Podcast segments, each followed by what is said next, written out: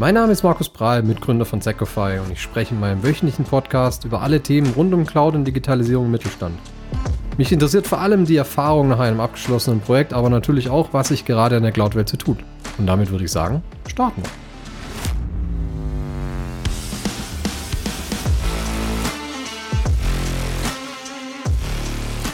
Ja, heute spreche ich mit Matthias Meyer, Mitgründer bei Secofy, verantwortlich für den Bereich AWS und auch schon ja, lange Zeit ein guter Freund von mir.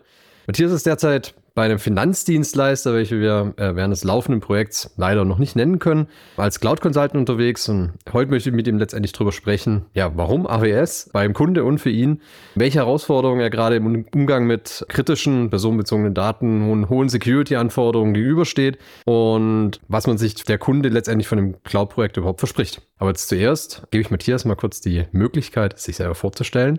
Matthias. Ja, Markus, vielen Dank. Freut mich, dass ich auch bei uns selber im Podcast mal aufschäfen darf. Und ich hoffe mal, es wird nicht das letzte Mal sein. Genau, wie du ja schon gesagt hattest, bei uns kümmere ich mich um alle Themen, die mit irgendwie, wo irgendwie AWS draufsteht. Ich weiß nicht, ob wollten wir nachher noch drüber reden, aber vielleicht schon mal vorgreifend. Ich habe damals, als es darum ging, dass wir in die Cloud gehen, halt mir Azure angeschaut, mir Google angeschaut, mir AWS angeschaut und habe mich irgendwie lieber auf den ersten Blick, habe dann halt mich relativ schnell für AWS entschieden, und muss gestehen, komme auch einfach mit dem Drumherum besser klar. Also werden wir auch vielleicht gleich noch kurz drüber sprechen. Wir kamen gerade eben praktisch vom Summit wieder in Berlin und allein die Art und Weise, wie da die Menschen miteinander sitzen und wie inspirierend das jedes Mal ist. Also überzeugt mich jedes Mal wieder, dass AWS definitiv die richtige Wahl war. Okay, das freut mich. Ja, vielen, vielen Dank für die kurze Vorstellung. Und meine erste Frage ist eigentlich immer, ja, wie startest du deinen Tag? Und ich kann es mir auch gut vorstellen, man hört ja die Sia so auch im Hintergrund. Aber vielleicht magst du selber mal kurz was erzählen, wie, wie du typischerweise in deinen Tag startest und wann. Genau, du hast gerade schon Sia erwähnt. Das Gackern im Hintergrund ist meine Tochter. Äh, ist im Moment zwei Jahre und sieben Monate alt, äh, geht jetzt schon seit zwei Monaten in die Krippe und äh, hält dann morgens praktisch starte ich in dem Tag, in dem ich sie aufwecke. Wenn sie mich nicht morgens aufweckt, ja, dann halt schauen, dass sie was zu essen kriegt, dass sie fertig gemacht wird. Dann fahren wir mit dem Rad so halb durch München bei Wind und Wetter und dann bringe ich sie in die Krippe. Genau, und dann bin ich meistens so gegen neun am Arbeitsplatz und dann geht's los. Stellt sich äh, im täglichen Wahnsinn. Ja. Richtig. Oft hängt's halt an irgendwie mit dem Daily beim Kunden, aber das ja ist ja, man werde ja nicht der erste Consultant sein, mit dem du sprichst. der ist ja immer äh, sehr kundengetrieben. Ja. Also deswegen ist nicht unbedingt jeder Tag gleich.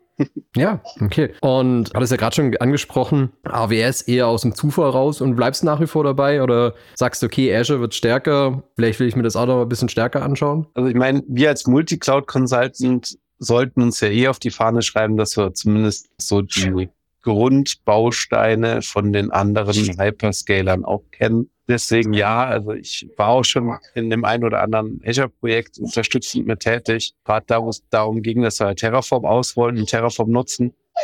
Und ich habe selber auch so zum Spiel ein paar Sachen in, in Google laufen, weil ich es halt auch einfach interessant finde, was die anderen Hyperscaler so können aktuell. Ähm, und ich ja, äh, werde aber auf jeden Fall, so weit es noch geht, bei AWS bleiben. Okay. Äh, aber ich glaube, so schnell gehen die nicht pleite.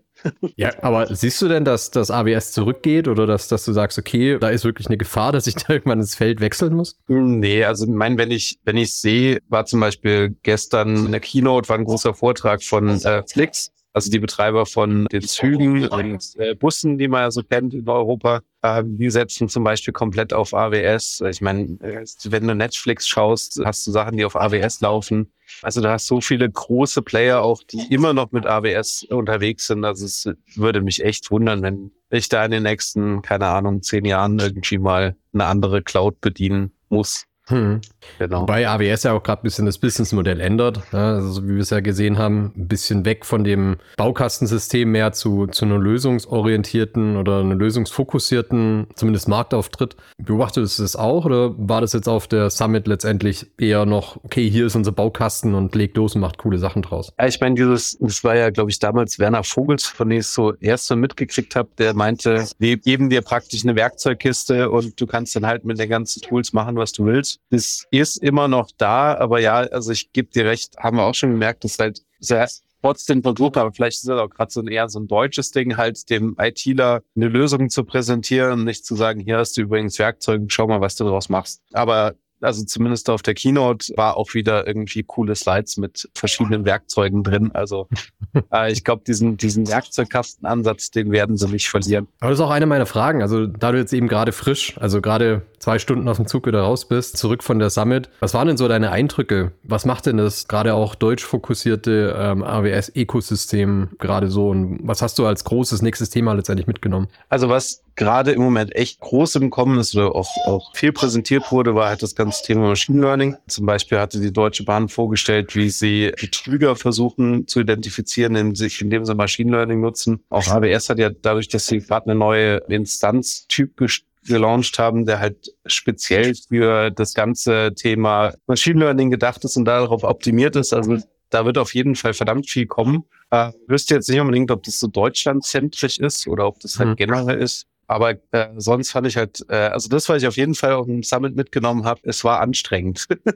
okay. Also, du hattest, sonst hattest du ja immer zwei Tage, also den, den einen mhm. Tag eher so managementlastig mit eher Basic-Vorträgen, also auch viel auf Kultur oder ähm, generell, wie muss ich meine Organisation anfassen. Und am zweiten Tag waren es ja mehr dann eher technische Sachen, also tiefe, tiefer Fokus, dann halt irgendwie Deep Dive in Netzwerkthemen oder so. Und halt dieses Jahr war es nur ein Tag und da war halt alles, alles zusammen. Pack drin. Ich habe viel zu wenig Zeit gehabt, um irgendwie an den ganzen Partnerständen nach Merch Ausschau zu halten, beziehungsweise da halt interessante Gespräche zu führen. Also und überhaupt irgendwie an Gespräche oder Termine mit Kunden war dieses Jahr gar nicht zu denken. Also da hoffe ich drauf, dass nächstes Jahr das wieder ein bisschen entzerrter wird. Aber ja klar, ich meine, du willst natürlich da, wenn, wenn du dort bist, auch sehen, was gibt's Neues, was machen die anderen. Und wenn du dich eher für Vorträge entscheidest, bleibt wenig Zeit für Networking außenrum, ganz klar. Ja, genau. Ja. Ich habe auf der Agenda gesehen, dass es einen Speaker gab, der ein Migrationsprojekt von einer Klinik vorgestellt hat, die ja letztendlich zu AWS migriert sind und letztendlich auch sogar ihre ganzen Patientenakten mitgenommen haben. Und wollte ich mal fragen, wie ist denn deine Einschätzung dazu? Also spricht es eigentlich jetzt nichts mehr gegen Public Cloud aus deiner Sicht? Also so wie ich es mitbekommen habe, und da bist du ja eigentlich immer der, der Bessere, wenn es darum geht, technische und organisatorische Maßnahmen und Verfahrensverzeichnisse und was weiß ich nicht noch alles zu, zu äh, aufzusetzen und zu begleiten. Ich fand auf jeden Fall interessant, dass wohl das Thema AWS, also die haben wirklich sehr viel oder eigentlich fast die gesamte Infrastruktur von dem Klinikum nach AWS migriert. Und geschlossen haben sie praktisch damit. Also das, was sie in AWS gebaut haben, war für den Datenschützer kein Problem. Was halt jetzt nochmal ein größerer Akt wird, ist das ganze Microsoft-Thema. Okay. Und darauf sind sie jetzt nicht leider nicht weiter eingegangen. Ich meine, klar ist eine AWS-Veranstaltung gewesen, aber ich vermute mal, dass da das Thema dann rund um Teams und M365 mit gemeint ist. Aber war schon sehr interessant zu hören, dass wohl dadurch, dass du technische Maßnahmen schaffst, halt auch deine Landing Zone aufbaust und da dann halt entsprechend äh, Restriktionen drin schaffst, dass du damit eigentlich ähm, dem Datenschützer zeigen kannst, hier, pass auf, das sind unsere Maßnahmen, unsere Policies. Damit stellen wir zum Beispiel sicher, dass äh, jegliche Sachen, also Data and Rest, halt zum Beispiel verschlüsselt ist mit eigenen Keys. Und damit war der vollkommen zufrieden. Was jetzt wohl noch aussteht, ist das Audit vom bayerischen Datenschutz. Mhm. Also mal schauen. Ich hoffe, dass das kann man noch ein bisschen in der Presse verfolgen, was da mhm. passiert. Mhm. Aber ist auf jeden Fall ja schon mal ein interessantes und gutes Zeichen. Ja, mich hat es nur interessiert, weil wir natürlich ähm, über andere ja, Wege auch mitgekriegt haben, wie anstrengend es gerade in der medizinischen Bereich für in auf der Microsoft-Seite ist, ja, dass wir zum einen damit kämpfen, was Teams, Daten oder letztendlich auch ja, so Quality of Life Daten letztendlich, die Microsoft ja noch auswertet, eher zu einem Problem führen können und dazu eben dass Microsoft nicht so ganz so offen ist, wie sich vielleicht von, wie sich der Datenschutzrat vielleicht wünschen würde. Und meinem Eindruck nach man sich da gegenseitig auch ein bisschen ins Leben schwer macht. Aber ich fand es ganz interessant eben, dass, dass man durchaus sagen kann, okay, lass uns eine Infrastruktur auf AWS schaffen, alles dahin ziehen. Vor allem, weil man ja auch ja, ich sag mal, gerade auch in Deutschland, zumindest das, was wir an, an, an Kunden auch sehen oder an Kontakten sehen, eher sagt, okay, lassen lieber zu Microsoft gehen, weil das ist noch europäische Partnerlandschaft und die verstehen unsere europäischen Kunden und AWS ist der große Amerikaner, vielleicht nicht ganz so schlimm wie Google. Und äh, deswegen fand ich das ganz interessant letztendlich, dass man sagt, okay, lass uns ein Krankenhaus letztendlich oder eine Klinik äh, zur AWS schieben. Ja, aber wie gesagt, da, da das A und O war wirklich, dass du einerseits natürlich das ganze Thema Regulationen und so, das hat hat AWS ja praktisch schon für dich vorbereitet. Dann gibt er Compliance-Dokumentation für die einzelnen GDPR-Geschichten und so. Also die bieten dir ja schon eine große Datenbasis, wovon du halt partizipierst oder die du nutzen kannst. Aber halt wirklich fand ich sehr interessant. Also das, dass wir ja auch mit jedem Kunden machen, dass wir sagen, ne, bau dir gescheite Landing Zone, damit du halt da dementsprechend deine, deine ganzen Workloads halt ordentlich onboarden kannst, damit du halt gewisse Guardrails halt schaffst, eine gewisse Compliance halt dementsprechend enforcen kannst oder umsetzen kannst und halt auch durchsetzen kannst. Das ist halt wirklich das A und O. Und ich meine, bestätigt uns ja nur wieder mal, ne? Ja, ja, gut, aber kommen wir mal zu dem, ja, zu dem Punkt, warum ich auch unter anderem auch mit dir sprechen wollte. Du bist derzeit als äh, ja, Cloud Consultant, als AWS Cloud Consultant bei einem deutschen Finanzdienstleister mit drin. Ähm, wie ich am Anfang gesagt habe, Kunde können wir noch nicht nennen, weil das Projekt einfach noch läuft. Aber ich möchte trotzdem schon mal ein paar Fragen dazu stellen und einen Eindruck kriegen, wie, wie du dich gerade in dem Projekt fühlst und wie dich da bewegst. Und erste Frage dazu ist eigentlich, ja, was ist eigentlich deine Aufgabe gerade im Projekt? Das ist ganz interessant. Also ähm, gestartet bin ich in einem Projekt mit der Anforderung, dass ich mich um Security Tooling kümmern soll und dabei unterstützen soll, Terraform zu schreiben. Also das ganze Projekt soll natürlich voll automatisiert werden, äh, beziehungsweise mit Infrastructure as Code umgesetzt werden. Und ja, irgendwie bin ich mittlerweile zum Mädchen für alles geworden im positiven Sinne. Also kümmere mich gerade zum Beispiel oder unterstütze aktuell bei der Migration von GitHub. Und das ist ganz interessant. Also wie gesagt, immer noch Fokus drauf, die Kollegen zu unterstützen mit dem Terraform-Code, aber halt auch zu unterstützen mit meinem Know-how in AWS, weil die Kollegen halt neu in der ganzen, in der ganzen Materie sind. Genau. Und da wir ja schon eine oder andere Landing Zone aufgebaut haben, äh, kann man da natürlich auch dann im oder kann teile ich immer gerne mein Wissen. okay, aber ähm, was hat denn der Kunde mit seinem Cloud-Projekt vor? Wo wollen Sie denn hin? Die Idee ist, dass alle Sachen, die jetzt neu entwickelt werden, halt praktisch, da werden sich immer mehr die Nackenhaare auf Cloud First gemacht werden. Also heißt, aber das ein Cloud First Approach finde ich, der sich gesund anhört. Halt alles, was irgendwie an Applikationen neu entwickelt wird, wird halt direkt in AWS oder für AWS, also sehr cloud-nativ entwickelt möglichst ohne virtuellen Maschinen, sondern da, wo es geht, halt wirklich Lambda-Funktionen nutzen, Container, also wirklich serverless, wo es, nur möglich ist. Und äh, genau, und dafür musst du natürlich, ähm, hatten wir gerade eben schon, eine Basis schaffen, äh, dementsprechend halt eine Landing Zone hinstellen, halt alles, ja, die ganzen Anforderungen, Sicherheitsanforderungen äh, erfüllt werden können. Mhm. Äh, genau, und da geht's halt dann, dann darum, die nächsten oder beziehungsweise jetzt die nächste Applikation darauf bereitzustellen. Mhm. Aber da bist du im Moment eher noch dabei, ich sag mal, Infrastruktur, Landing Zone und so weiter, also Basisinfrastruktur aufzubauen. Und die, ich sag mal, Applikationen würden erst in den nächsten Zeit kommen, wo du wahrscheinlich unterstützen wirst in Form von Entwickler unterstützen, dass sie die, die Applikation in der richtigen Art, mit der richtigen Governance und so weiter und so fort auf, auf AWS bekommen. Schätze ich mal. Hm? Jein, also wir haben in dem Cloud-Team haben wir, das haben wir halt ein bisschen unterteilt. Du hast halt einen Teil, die machen halt diese Entwicklerunterstützung. Ne? Da sind zwei Kollegen, die halt die, die Entwickler unterstützen, die dabei helfen, Pipelines in, in GitHub umzusetzen, die halt auch da praktisch helfen, um Entwickler vielleicht auch ein bisschen äh, zu onboarden auf AWS, also was, was für Dienste sollten verwendet werden. Du hast dann einen Teil, sind dann äh, die Architekten, die dann halt wirklich äh, nach den Anforderungen vom Product Owner die, die Architektur in AWS für die Applikation sich überlegen. Und dann hast du halt noch das Landing Zone Team, das halt wirklich sich darum kümmert, dass die Landing Zone steht, dass äh, der Direct Connect funktioniert, dass halt, äh, ja, keine Ahnung, irgendwie SCPs da sind, dass halt keine unverschlüsselten Sachen passieren dürfen. Genau. Und ich bin halt eher derjenige, der halt in dem Landing Zone Team mhm. ist. Aber klar, also wenn es irgendwo in den anderen Bereichen, wo ein bisschen Not am Mann ist, unterstütze ich dann natürlich auch gerne. Und äh, du bist ja eigentlich schon rein oder zu einem Zeitpunkt rein in das Projekt, als eigentlich schon klar war, dass es AWS werden soll für den Kunde. Hast du eine Ahnung, warum sie auf AWS gesetzt haben oder war es einfach eine Bauchentscheidung? Das kann ich dir ehrlich gesagt bei dem Kunden gar nicht sagen. Also ich, ich finde, das ist auch immer eine interessante Frage. Äh, nun muss ich gestehen, habe ich in dem Fall echt vergessen zu fragen, warum AWS. Aber ich meine, wir, wir haben ja schon viele Beweggründe gesehen. Ne? Ich meine, ob es jetzt irgendwie wirklich mal ein Kunde ist, der sich im Detail damit auseinandersetzt und, und vielleicht ein POC ausprobiert, ob das, was er will, in, in äh, Azure oder in AWS funktioniert und sich dann dementsprechend darüber nach harten Fakten entscheidet. Oder gefühlt irgendwie der, keine Ahnung, der CTO, der vom vom Account Manager von AWS halt eingeladen wird zum Essen und dann sagt, ja, AWS ist cool, machen wir. Also da haben wir ja gefühlt schon anderes erlebt. Mhm. Aber in dem Fall weiß ich es leider nicht. Aber ist ein okay. guter Punkt, sollte ich mal fragen. Aber ja, gesetzt ist es. Äh, jetzt schon seit längerem, ja. Ja, ja, okay. Und wenn du es jetzt so siehst, wie kommt ihr voran? Also, was wären so die nächsten Ziele? Ähm, es geht. Also das Projekt ist halt wie so ein typisches großes Projekt ne, mit immer mal wieder neu anfangen und immer mal wieder Stolpersteine finden. Dann kommen halt andere Keyplayer ins Spiel und dann ändern sich wieder andere Konstellationen im Team, andere Anforderungen. Und ja, deswegen, das, ich denke, wir haben schon eine gute Basis gefunden, aber es könnte vielleicht schon ein bisschen weiter sein, dafür, dass das Projekt schon so, also die langen Anfangszeit läuft. Aber ja, also Ziel ist halt jetzt die nächste Applikation halt live zu bringen. Und da sind wir eigentlich auf einem guten Weg. Okay. Und jetzt hatten wir es vorhin auch schon mal kurz ein bisschen angerissen bei der Klinik. Ich meine, jetzt haben wir hier ein ähnliches Thema, nur ein bisschen anders, sage ich mal.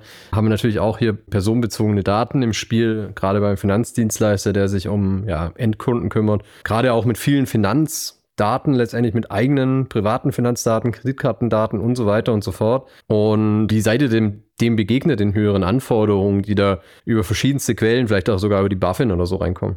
Also generell ist die, jetzt hätte ich bei einem Namen genannt, verdammt. ähm, generell ist es halt so, dass schon sehr gute Datenschutzrichtlinien vorhanden sind, auch extrem ausgefeilte Prozesse schon vorhanden sind. Und das macht es natürlich leichter in dem Sinne, dass man halt wesentlich leichter schon mal die Anforderungen an so eine Cloud-Umgebung halt definieren kann. Ich meine, klar, A und O ist natürlich, dass genau geschaut wird, welche Daten hat denn so ein Workload überhaupt eben Zugriff. Ich meine, der Hauptdaten liegen halt aktuell noch on-premise. Also da muss, da wird dann halt dementsprechend, und das ist halt nichts, was, was wir jetzt im AWS-Team machen, sondern das ist halt was, was, sag ich mal, im, im Legacy-Team noch irgendwie gesteuert wird dass halt wirklich ein Mindestset an Daten nur zugreifbar ist. Also, dass halt nicht irgendwie du einen Export von allen Kundendaten machst, weil du es halt in der Testumgebung mit einem großen Kundenstamm ausprobieren willst. Also da ist schon recht viel eh schon da und oder eh schon geregelt. Und das andere Thema ist halt, ja, ich meine, brauchen nicht drüber sprechen. Ne? Wir haben halt schauen, dass wir alles verschlüsseln, ne? als ein Beispiel. Und äh, da finde ich es auch ganz interessant. Wir arbeiten da halt nicht mit den AWS gemanagten Schlüsseln, sondern haben da dementsprechend Cloud HSM, also die äh, HSM-Lösung von AWS im Einsatz, um halt da unsere privaten Schlüsselmaterialien halt praktisch sicher abzulegen. Und damit werden halt dann alle Sachen entsprechend in der gesamten Organisation dann verschlüsselt. Ich kenne von früher noch HSM, Implementierung, gerade auch wenn du zum Beispiel mit, in, in, Kombination mit der PKI oder so, als komplex, aufwendig und teuer. Wie, wie ist das so dein, dein Blick von AWS raus? ja, also günstig ist es nicht, das stimmt. Mhm. Aber ich finde auch, die Komplexität hält sich auch in Grenzen, weil du halt den Vorteil hast, dass es halt in allen Services von AWS sehr gut implementiert oder integriert ist, zumindest in denen, die wir aktuell nutzen. Also da ist nicht irgendwie das Thema, dass du jetzt irgendwie eine Third-Party-Applikation auf deiner, also auf deiner virtuellen Maschine installieren müsstest, damit du halt die Festplatte verschlüsseln kannst. Also so Sachen hast du halt nicht, sondern du kannst halt praktisch das Block-Storage äh, von außen, in Anführungszeichen, verschlüsseln, hm. ähm, was natürlich wesentlich leichter macht. Also ich will jetzt nicht wissen, was passiert, wenn du sagst, aber ich will eine Third-Party-HSM-Lösung haben. Ich glaube, da wird es dann nochmal sportlicher, wobei da AWS ja auch mittlerweile Möglichkeiten hat, aber das habe ich noch nicht live gesehen, deswegen kann ich mhm. dazu noch wenig sagen. Aber die Lösung jetzt mit Cloud HSM fühlt sich eigentlich sehr gut an. Mhm. Ja, ich, ich habe die, ich habe schon mal gesehen eben von Thales, die einer der ersten waren, die eben auch so Cloud HSMs bei sich gehostet ähm, angeboten haben, dass du eben nicht mehr ja Hardware in deinen den Keller stellen muss, sozusagen. Aber das war eben nach wie vor anspruchsvoll. Auch Implementierung und Schnittstellen war zu dem Zeitpunkt auch noch eine Herausforderung, die dann auch wirklich richtig Richtung, ja, ich sag mal zum Beispiel Richtung Microsoft Cloud, äh, Amazon Cloud hinzubekommen. Wenn du jetzt an so ein Projekt rangehst, hast du da in deiner Hosentasche so ein Blueprint oder ein Standardvorgehen, was du generell bei solchen Cloud-Infrastruktur-Themen mitbringst? Oder ist es immer individuell? Ich meine, klar haben wir so eine, so eine mittlerweile ja schon so ein Blueprint für äh, unsere Landing Zone. Daraus leiten sich halt schon ganz, ganz schön viele Sachen ab. Die sind natürlich dann nicht so in Stein gemeißelt, dass wir nicht sagen, okay, wenn wir jetzt hier aber unbedingt, keine Ahnung, grüne Knöpfchen haben wollen, dass wir sie dann nicht mehr grün anmalen können.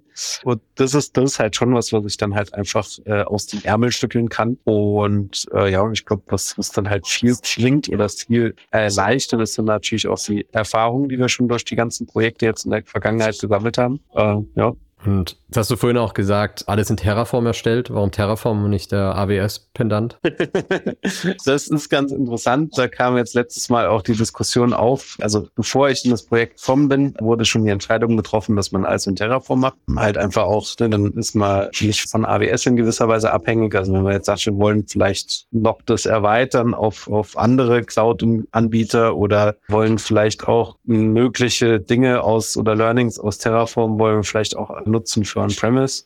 Dann könntest du das halt einfacher machen, als wenn du dann irgendwie das mit CDK machst. Und ja, genau. Und damals wurde halt dann entschieden, dass man auf Terraform setzt, weil die Kollegen halt auch neu angefangen haben in der Cloud und haben dann gesagt, mhm. okay, dann nutzen sie doch auch Terraform. Und in der Tat kam vor kurzem jetzt die Diskussion auf, warum man nicht alles lieber in CDK machen. Ja. Aber ist es nicht schon fast, also von deiner Sicht aus, hat man sich jetzt entschieden, Terraform zu machen und ist jetzt schon gutes, ja, vier, fünf Monate dabei. Mhm. Ist es da nicht jetzt fast eigentlich schon zu spät, jetzt umzusteigen?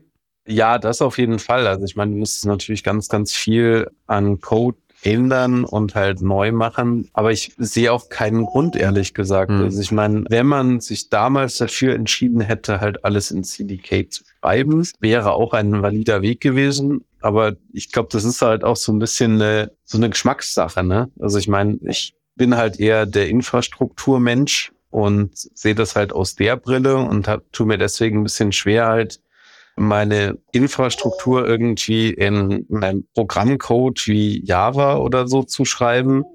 Aber klar, ich meine, wenn du natürlich ein Team hast, was sehr entwicklungslastig ist, warum soll das dann nicht direkt alles mit aus einem Bus kommen? Ja. Ähm, aber, aber also wie gesagt, ja, mein und wir, wir als Hacklify haben natürlich den Vorteil, ne, wenn wir uns Know-how in, in Terraform aufbauen, was wir ja auch schon gemacht haben, das war halt dann auch als die AWS-Tools dann nachher in einem Azure-Projekt unterstützen, weil wir halt einfach Terraform-Know-how haben. Das ist, glaube ich, für uns auch gar nicht so verkehrt. Aber spricht ja auch generell eigentlich nichts dagegen, und da bin ich jetzt technisch nicht so tief drin wie du, zu sagen, okay, wir bauen die Basis, Landing Zone und alles, was so Basisinfrastruktur und Rahmenbedingungen in AWS sind, in Terraform und wenn die Entwickler dann obendrauf ähm, anders bauen wollen, um Funktionen anzusprechen und so weiter und das in einer anderen, in einer anderen Art und Weise machen wollen, dann spricht ja da generell erstmal auch nichts dagegen, oder? Ja, also Theoretisch nicht. ähm, du hast natürlich immer da, wo du Schnittstellen hast und wo halt potenziell irgendwie auf gleiche Ressourcen mit zwei verschiedenen Varianten oder mit zwei verschiedenen Tools zugegriffen werden soll, da wird's dann halt immer spannend. Aber ja, wenn du halt sagst, irgendwie, ich stelle meinen Entwicklern zum Beispiel einfach nur einen leeren Account hin und die machen dann da drin Sachen, dann ist das definitiv auch ein valider Weg. Okay, noch eine Frage von meiner Seite so, wenn du jetzt sagst, okay, das Projekt ist jetzt irgendwann durch, kannst das nächste machen, du hast jetzt die frischen Eindrücke raus aus der Summit. Was ist denn dein nächstes Wunschprojekt? Gute Frage. Nachdem, was ich jetzt die ganze Zeit gesehen habe, also die ganze Zeit, nachdem, was ich jetzt auf der Summit gesehen habe, glaube ich, will ich echt noch tiefer in, in Machine Learning einsteigen, beziehungsweise noch tiefer reintauchen. Äh, ich meine, wir machen ja auch in Machine Learning schon das ein oder andere Projekt. Aber ich meine, bis jetzt haben wir Machine Learning eingesetzt für irgendwelche Bilderkennung oder Bildbeurteilung. Ich glaube, ich würde es halt auch gern irgendwie mal, mal ausprobieren, wie es denn ist, Machine Learning für ganz andere Sachen zu nutzen, wie zum Beispiel mhm. Log-Analyse oder sonstige Sachen. Ich glaube, das wäre definitiv mal ein Ding, wo man sich mit ein bisschen Zeit mal nach einem nächsten Projekt drauf konzentrieren könnte. Okay, aber erstmal dann nochmal tiefer in, ins Learning rein und dann zu schauen, okay, wie kann man das letztendlich vielleicht in einem echt coolen Projekt nochmal umsetzen. Ja, oder mal vielleicht kann man ja auch, kann man ja auch schauen, dass man vielleicht dann bestehende Landing Zones oder bestehende Kundenumgebung halt durch sowas dann noch verbessert oder hm. noch anpasst.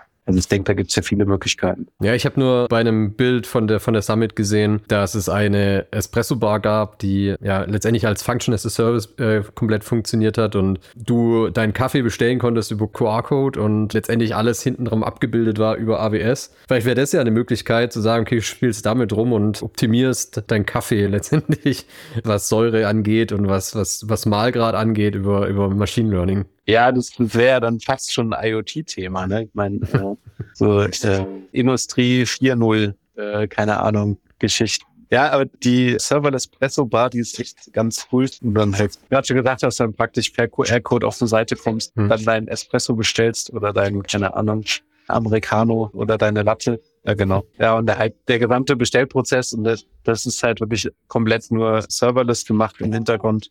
Hm. Das ist echt spannend. Ja, nee, also das sieht man, es gibt, da sind wir wieder beim, zurück beim Baukasten AWS. Ne?